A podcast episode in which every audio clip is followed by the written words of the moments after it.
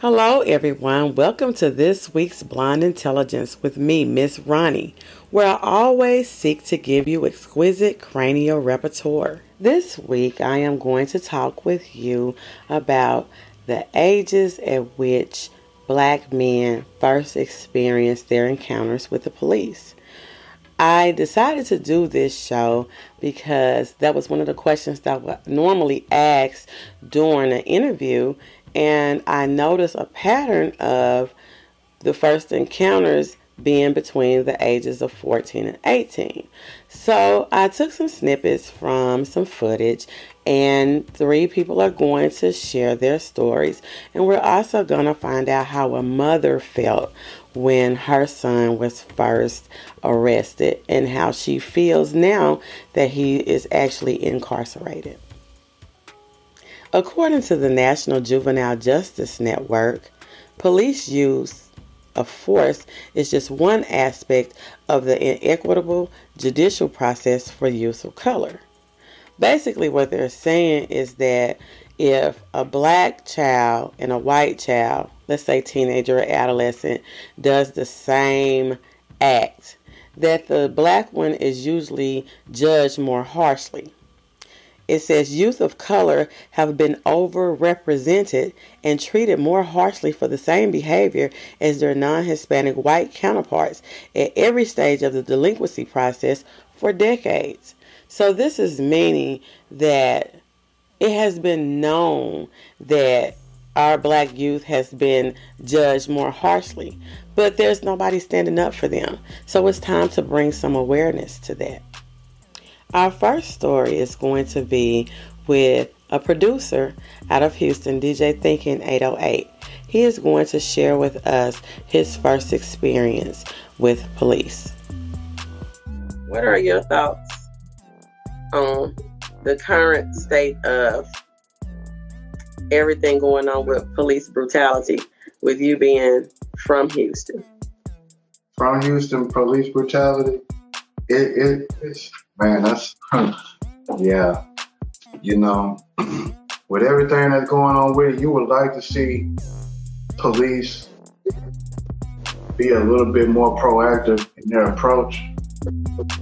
You know, with certain certain individuals and not be so military like. Mm-hmm. I would like to see that from police, and I've had my own run-ins with with police. You know, it could have turned out. How old were you when you first had your first run in? Uh, I think I was like 16. Um, the cop, we came out of uh, Kinko's. It was late at night. We were getting some coffee. And then as we were walking out to Kinko's, the cop was right there. And he pulled a gun on me, searched me down, made sure I had He put a gun on you? Yeah. For what reason? Uh, for nothing. Just being out that time of At night. At age 16? Yeah, at age 16. Yep. And the cold part about it, we were like I said, we were at the Kinko's Coppers getting uh getting some copies. But the cold part about it, the clerk that was in the Kinko's was black. He was the one who called the cops on. Me. So even in that situation, I don't even really fault the cop. I really, why did the clerk call the cop on us in the first place? You know, we were just in there trying to get the cop to go home. According to the NPR's Code Switch podcast, in their May 23, 2017 commentary, they can be quoted as Black boys are police like no other demographic. There are police on the street, in the malls, in the schools, in their homes, on social media. Police stop black boys on the vaguest description black hoodie, black boys running, black boys in jeans, black boys in athletic gear.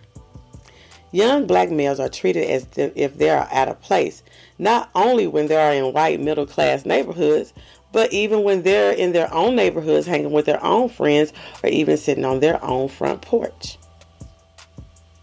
Our next story will be with rapper King Cooper out of Memphis. He's going to talk about his first experience with the police, and him and his friends were playing with toy guns.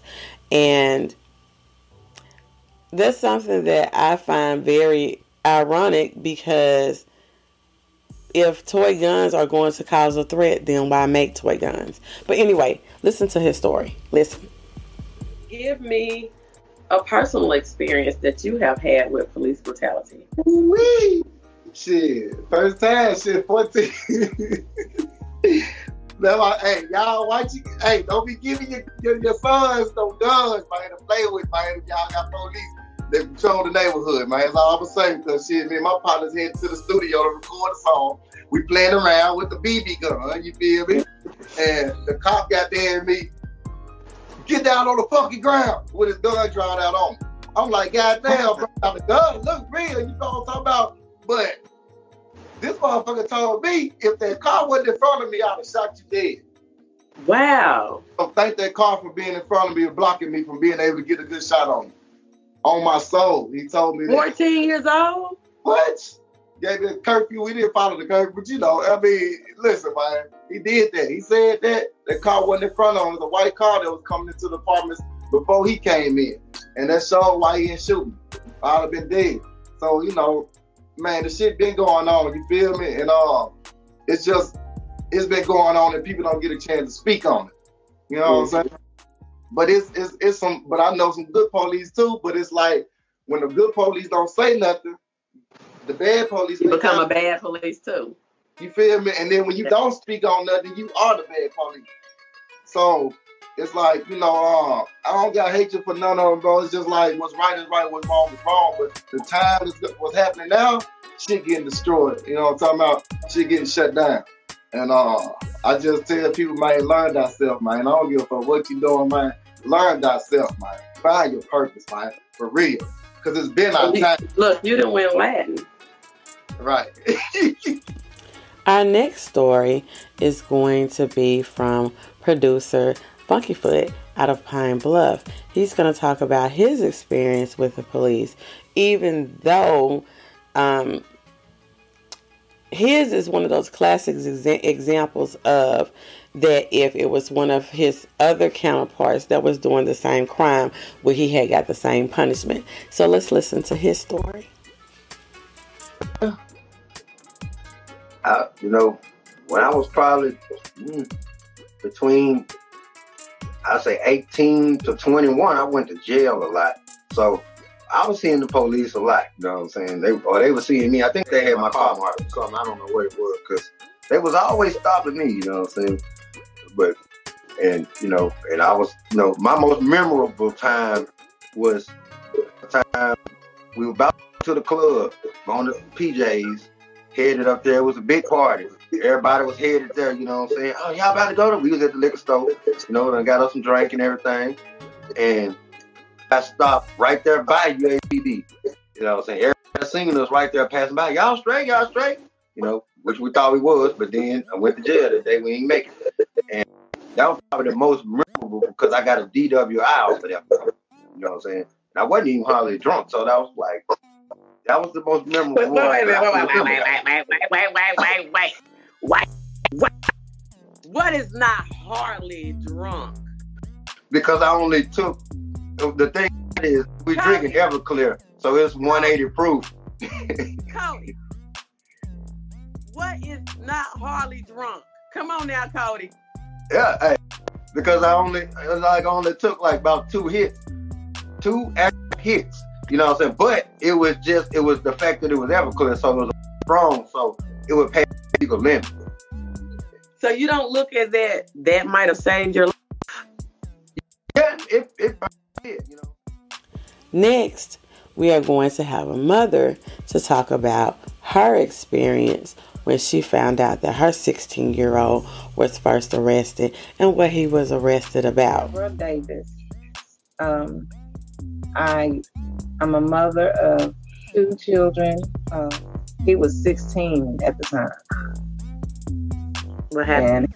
And he had he had talked to a girl. Or they said he was with a girl that was underage. And my son was called by they had they were investigating him privately. And he said he had gotten a phone call from a private investigator that told him he needed to turn himself in at the age of 16? Mm-hmm. But he said um, she was very nice about it, the way they handled it. And if he resisted, then he could be in a lot of trouble. So, of course. But they never called you as the parent. Never. They never. So, they his, that time he was in too. So they might have called him, but he didn't tell me. But okay. my me and him are very close, so he calls me before he calls his dad. So how did that make you feel about the police as a parent, knowing that the police has contacted your 16 year old son about being with somebody underage and never contacted you as the parent? How did that make you feel towards the police? I, I felt like it was unjustly, and I felt like they were you know, doing some things underhanded.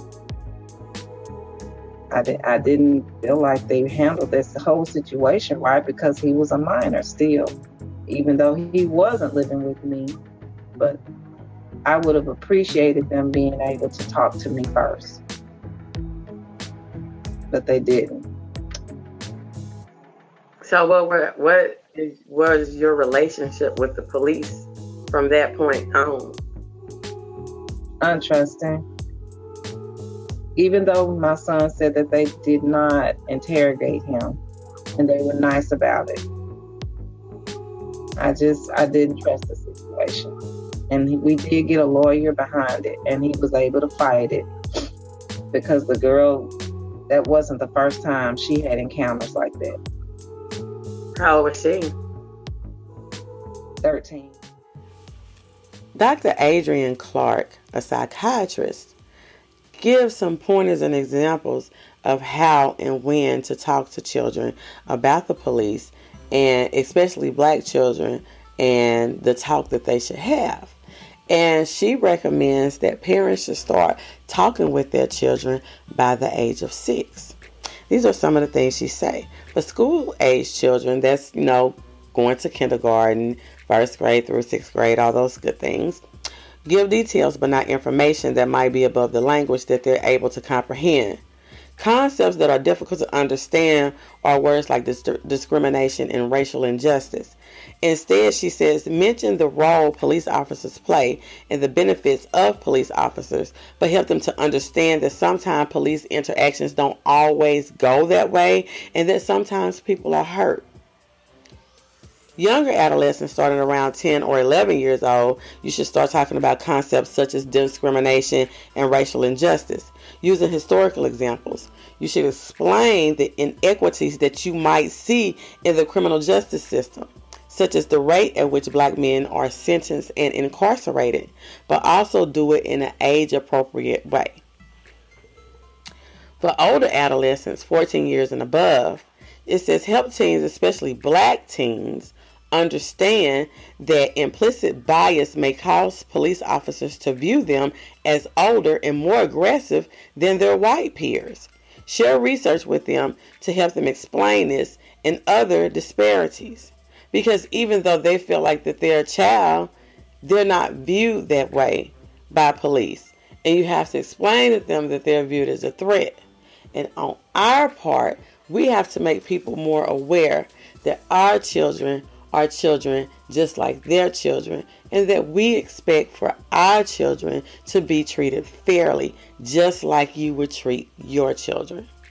So I hope that I brought some type of awareness to everyone about the ages in which you start talking about the police to your children. And I hope that some of these stories that were shared will help someone else and people will see similarities in their own situations to help bring awareness to others.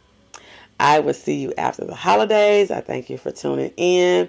And as always, I want you to experience exquisite cranial repertoire with me. And I will see you in 2021. Bye. Advertise with Blonde Intelligence, where our listeners experience exquisite cranial repertoire.